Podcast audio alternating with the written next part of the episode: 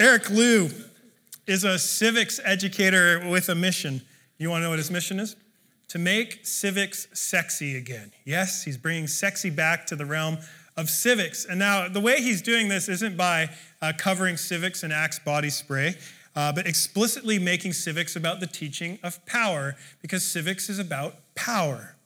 The problem, according to Liu, uh, is that far too many people, though, are illiterate when it comes to terms of power what it is, how power operates, and why some people have it and other people don't. Now, I actually like the way Liu defines power. I find it helpful. It's a definition we're going to use this morning. He defines power as the capacity to make others do what you would have them do. Power is the capacity to make other people do what you would have them do. And if we're illiterate in power, this truly is a problem because we don't just live in a world of power, but a world of powers. There's not just one power at play, but many powers at play. You know, most conflicts, they're usually about power.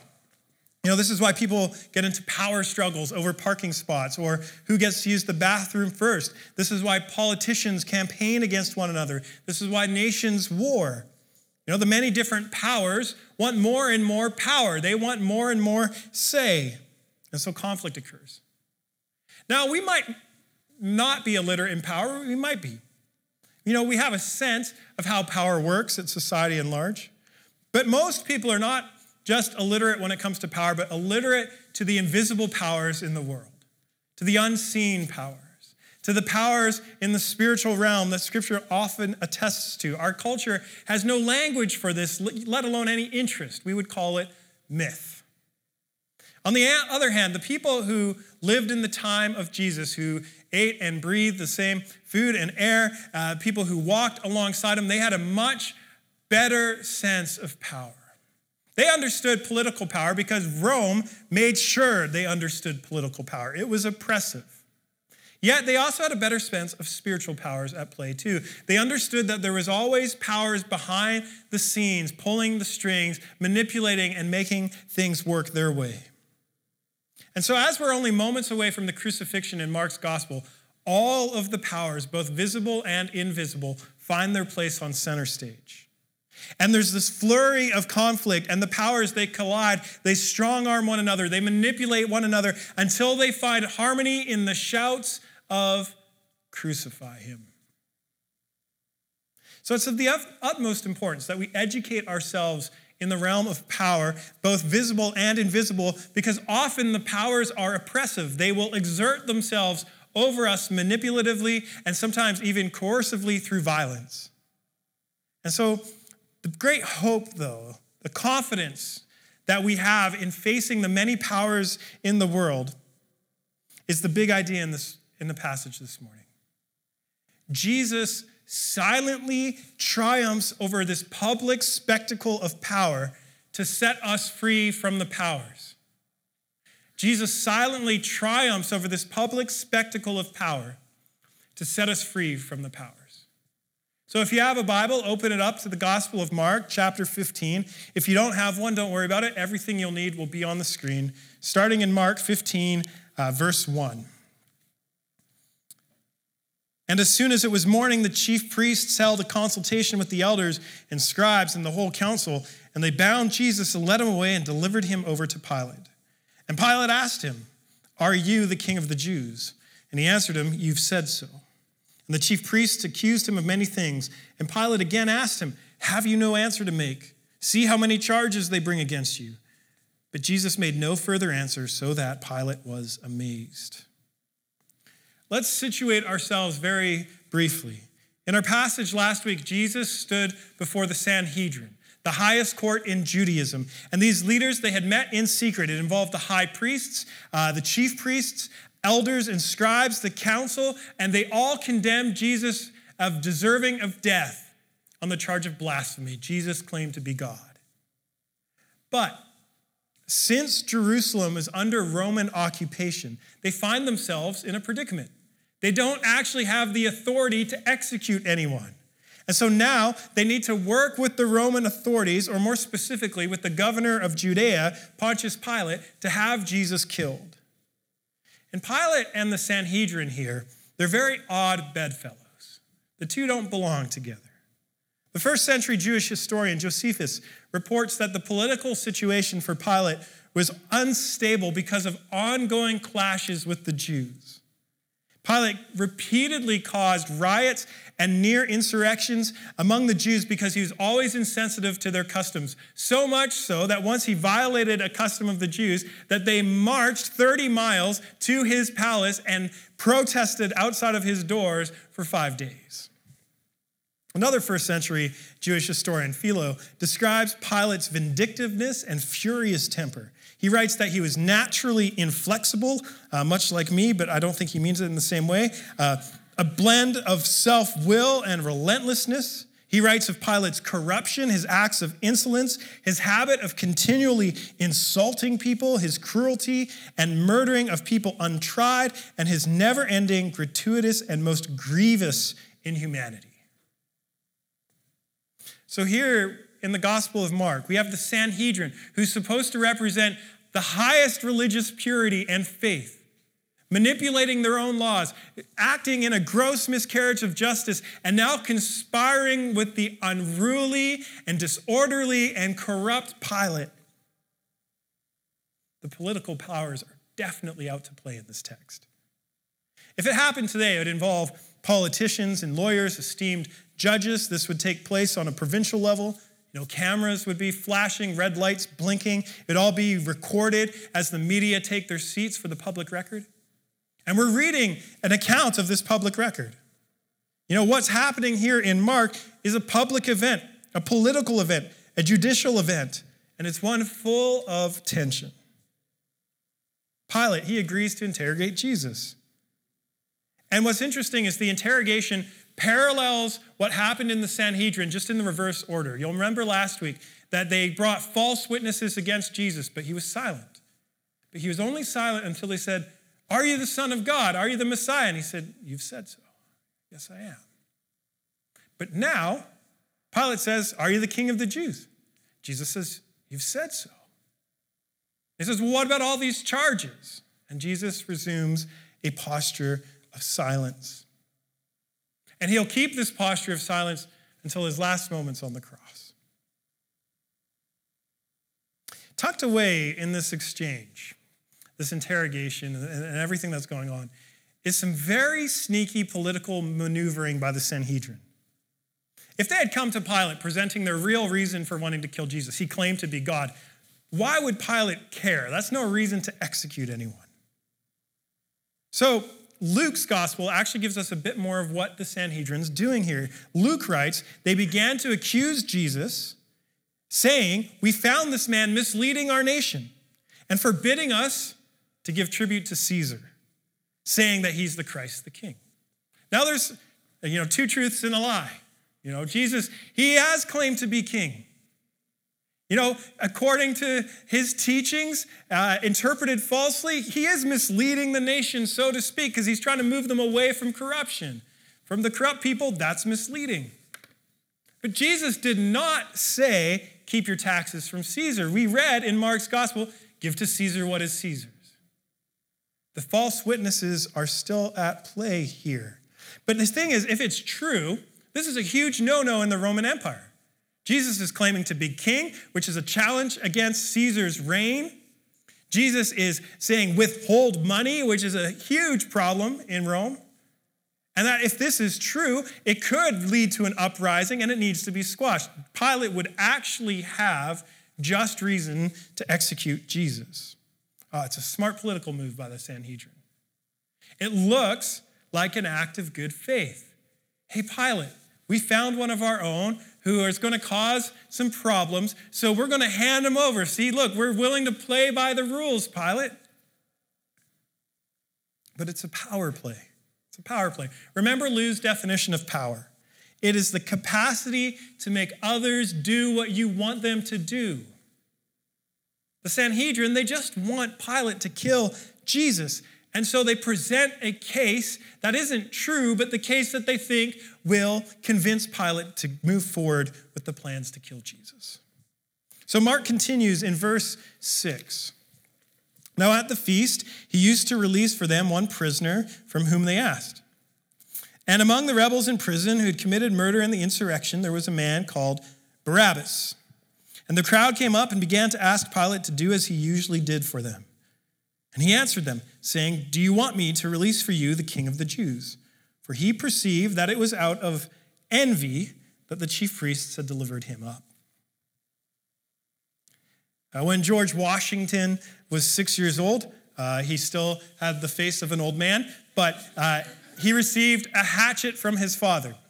And he damaged his father's cherry tree. And his father discovered what he had done and confront, confronted little old man George Washington. And George Washington bravely and now famously said, I cannot tell a lie. And he continued, I did cut it with my hatchet. And the story goes on that Washington's father embraced him and rejoiced that his son's honesty was worth more than a thousand trees. The great irony is that this story is a complete fabrication of Washington's biographer. It never happened. Mark starts this scene with now the feast Pilate used now the feast Pilate used to release for them one prisoner. Thing is, outside of the Gospels, we have no account of this practice with Pilate, and we have a decent amount of writings from Pilate about Pilate.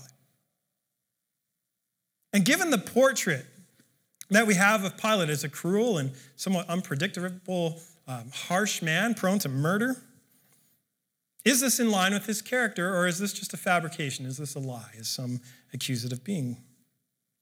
But we have good reason to say no, this isn't a lie, this isn't a fabrication. We have four different accounts of this event. Every single gospel records this event.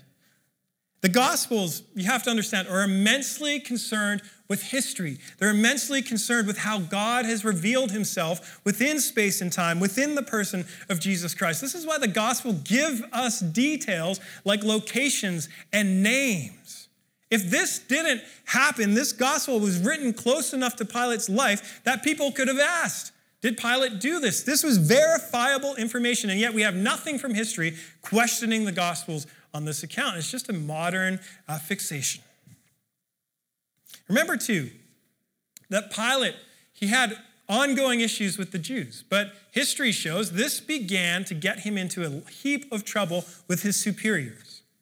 So it would be politically advantageous for Pilate to start accommodating a little more, like respecting some of the Jewish practices, like the Passover, releasing a prisoner every now and then. It's a good political move. So we read in verse 8 the crowd came up and began to ask Pilate to do as he usually did for them. And suddenly he has a golden ticket to get out of this strange opportunity. Verse 9, he says, Do you want me to re- release to you the king of the Jews? You know, Pilate, he's not stupid. He's shrewd. He knows the charges brought to him are a farce. Uh, Mark accounts he perceived it was out of envy that the chief priests had delivered Jesus up to him. But to Pilate's surprise, we read in verse 11 the chief priests stirred up the crowd to have him release for them Barabbas instead. Barabbas? Really? This must have completely taken Pilate by surprise. As Mark has already noted, Barabbas was an infamous uh, prisoner. Yeah, he was notorious revolutionary and insurrectionist. Uh, he was involved in instigating a riot against Rome. He had murdered someone or several people in the process. His guilt was undeniable. This was the sort of person who belonged to be belonged in prison. He needed to be locked away. But now the crowd calls out for Barabbas. This puts Pilate in a double bind. If he doesn't release Barabbas and releases Jesus instead, he can already see the heatedness of the crowd. He can see the chief priests. They could stir up a riot, it could be an immediate problem. But if he keeps Jesus and releases Barabbas, he's putting a known revolutionary back on the street. And in the future, he could stir up another riot. He's in a double bind. Mark continues in verses 12 through 14. Pilate again said to them, trying to reason with them.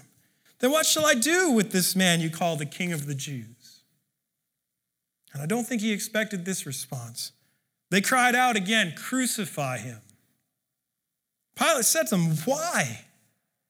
What evil has he done? And they shouted all the more, Crucify him. You see, all the Gospels account that Pilate saw no guilt in Jesus worthy of crucifixion. Matthew records in his gospel that uh, Pilate saw that he was gaining nothing with the crowd, and actually that a riot was beginning to happen, that people were on the edge of insurrection. And so he chose to release Barabbas to squash the immediate risk because that was better than the potential risk in the future. And Pilate, he condemns Jesus to death. Mark concludes in verse 15 So Pilate, wishing to satisfy the crowd, released for them Barabbas, and having scourged Jesus, he delivered him to be crucified. It's, it's official. You know, with the same pomp and show as signing an executive order, Pilate condemns Jesus to death. And the Sanhedrin, they've, they've succeeded.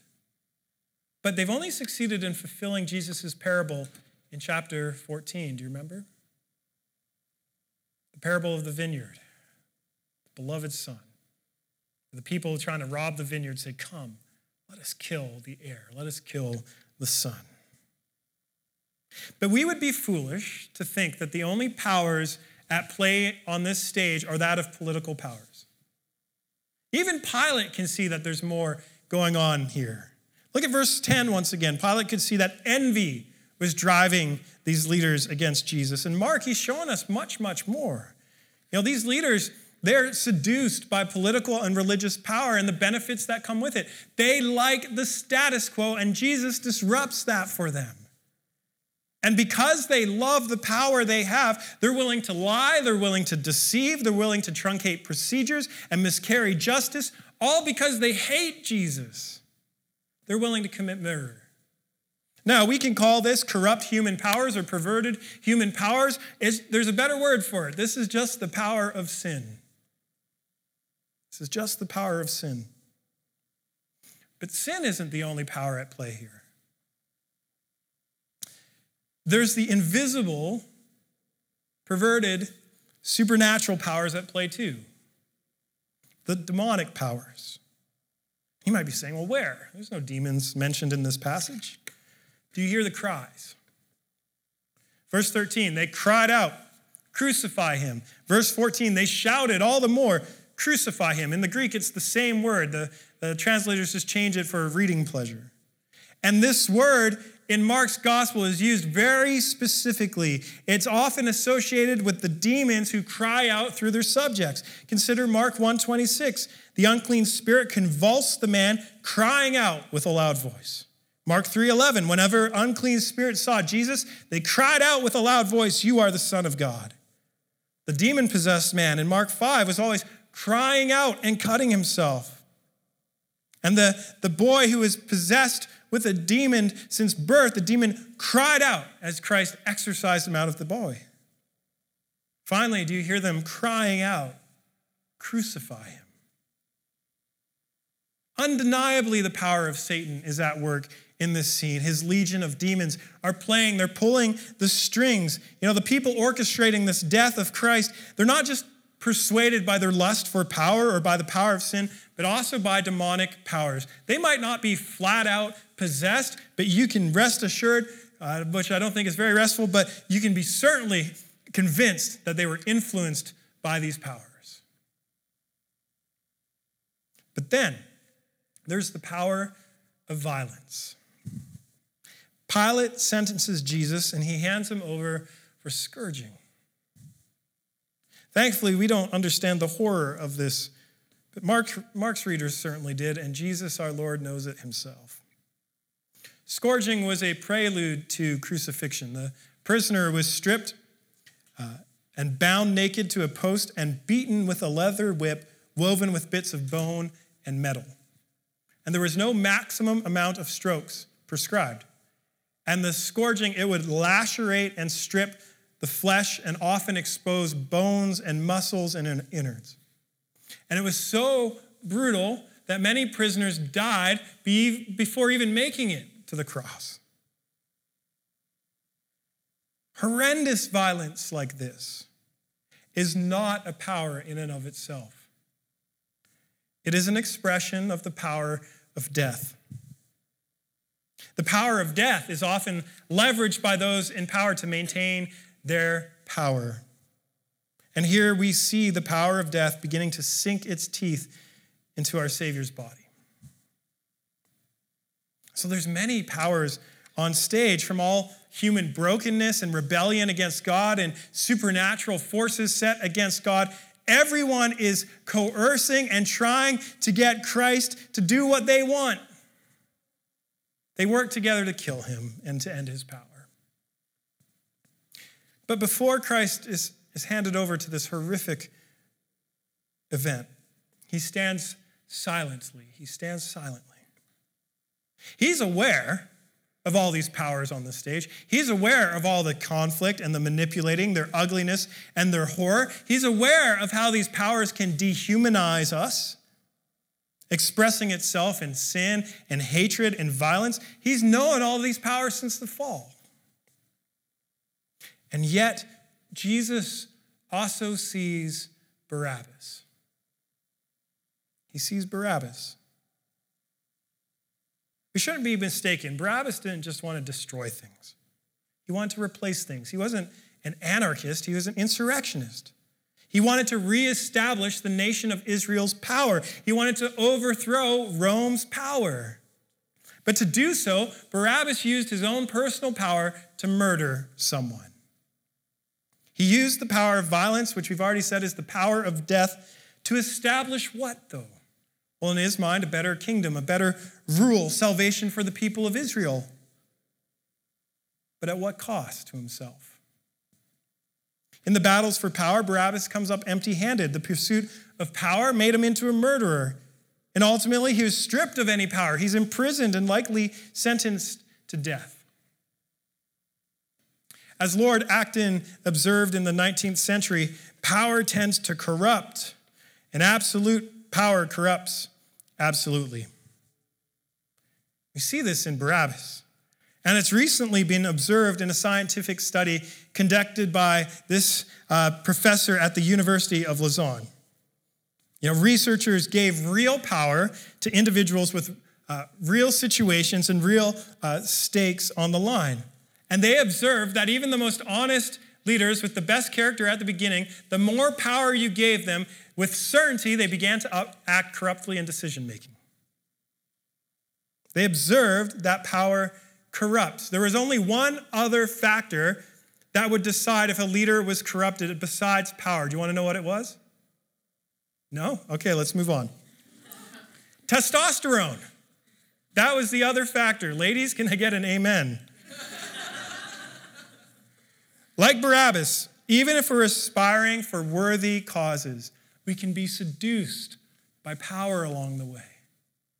You know, the activists among us, and I know there's many of us, we want to seek revolution, we want to seek justice, and we do so with good intentions. And we might not murder anybody. I hope you're not. We might commit to the way of nonviolence like Christ, but do we restrain ourselves from slander? Do we restrain ourselves from insulting our opponents or the pride that comes with thinking that you're on the right side? Are those who are politically active among us? You know, do we fall into making empty promises, campaigning based on fear, but justifying it for the sake of the cause? Or on a much simpler level, as Liu says, sometimes we use power just to get people to do what we want. How does this play out in your life in simple things like decision making? You know, the movie you want to see, do you pull the strings? You know, the place you want to eat, cleaning the way you like. I could go on and on. But over time, these subtle power plays, they can deteriorate friendships and they can deteriorate marriages. Any use of power, unchecked, can corrupt us. And as we see, the pursuit of power corrupted Barabbas. And Jesus silently watches Barabbas.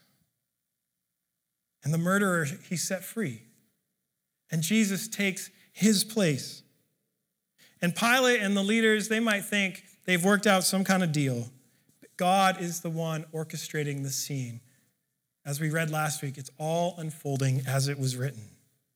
And Jesus knows what is really happening here. A ransom is being paid. Jesus said that the reason he came in Mark 10 45 is, I came to give my life as a ransom for many. This is just the first picture of it. The, the release of Barabbas is the first of many upheavals. The imprisoned set free, debts paid, lives exchanged. Jesus sees Barabbas. Plato talked about a cave, but he also famously said, The measure of a man is what he does with his power. The measure of a person is what he or she does with his or her power. We've already considered Barabbas. But what about the Jewish leaders who are conspiring and, and, and colluding? What about the crowd? What about Pilate? They're all caught up in this power play. They're vying for gain, manipulating, pushing for their way to rule. But what do they achieve? Darkness, scourging, crucifixion, and death. That's their measure. Now, Jesus, he might appear powerless, but he's not. Remember last week, he just declared that he's the one with all authority. He's just declared that he is the God of all creation, of the cosmos, of time and space, of all that is seen and unseen. He's declared, as we saw last week, that he is the judge of the living and the dead. And we've seen throughout the gospel that when he speaks a word, it happens. He speaks and demons are cast out, they flee. He speaks and sickness evaporates. He speaks and a storm is settled. He speaks and a dead girl is raised to life. He has unfathomably more power than all the powers in this scene. But if he has all this power, why, Lord, do you remain silent? What does that say about his measure? Jesus may be silent here but it's only because the weakness of God is stronger than men. Yes, he's silent, he's arrested, condemned, he'll be handed over to be scourged and crucified. But as I've said, it's all unfolding according to the will of God. And as Jesus is handed over, Barabbas is set free, and it's just a foreshadowing of what Jesus will accomplish on the cross. Our first reading this morning was from Colossians and I want to turn to what Paul wrote once again. When you were dead in your sins, so the power of sin alone makes you dead. When you were dead in your sins, God made you alive in Christ. He forgave us all our sins, having canceled the charge of our legal indebtedness, which stood against us and condemned us. He's taken it away, He's nailed it to the cross. And having disarmed the powers, Having disarmed the powers and authorities, he made a public spectacle of them, triumphing over them by the cross. Jesus, he uses his immense power to save and free others, even at great cost to himself. That's his measure. That's the measure of the man. That's the measure of our God. His love for the world is so great that he would suffer even the most horrendous fate to triumph for us. And Jesus knows, He knows that we still live in a world of competing powers, of powers that are constantly oppressing and vying for more and more power. And we may have personally experienced how we can abuse our own power, or we may have experienced how people abuse power over us. And I suspect that most people, if not everyone in this room, knows the power of sin in your life. Whether others know about it or whether it's a secret, that area of your life that you think that you'll be able to fix on your own. And so you don't bring it up. But you can't fix it. The thing or the person that you know you shouldn't keep returning to, but you keep returning. The ways of acting that you're ashamed of, but can't seem to control or stop. We know what it's like to be oppressed by the power of sin or even the oppressive power of death, and we watch death all around us and we feel afraid. But because of the cross, because of Christ's great love for us, it doesn't matter whether it's cultural powers at play or political powers, the power of temptation and sin, or even supernatural powers. They may beat their chest at us. At times, they may appear to crush us. They may legitimately cause us harm, but they're powerless before our Lord, they have been disarmed. They may taunt us, but our debts have been paid. They may try to condemn us, but they can't because our sins are forgiven. They may harm us, but by our Lord's wounds we are healed. They may even kill us, but the good news of the gospel is that death has been defeated. Do you see that through the cross, Jesus triumphs over the powers that wreak havoc over our lives? And so when Paul's writing, he's practically shouting, Jesus has made a public spectacle of these powers. And it's a public spectacle because all of these powers have colluded to crucify Christ, and it's their own undoing. And Mark, he wants us to ask who's really in control here? Who really has power? Well, it's not as it appears. Jesus is the one with power in this scene. He may be silent, but it's, he sees Barabbas. He loves Barabbas. He sees those who are shouting, Crucify him. He loves them too. He sees Pilate, he sees the leaders, and he sees the cross before him, and he goes silently because he knows it will disarm the powers that are afflicting all of his people. He sees you, he sees me, and he loves us too, and he chooses the scourging and the cross.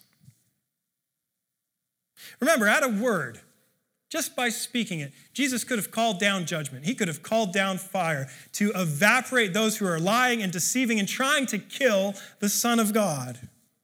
But instead, he surrenders to their games, to the sin, to the violence, to the evil, and even death. He gives himself to the cross because he knows it is through the cross that all of these powers will be disarmed.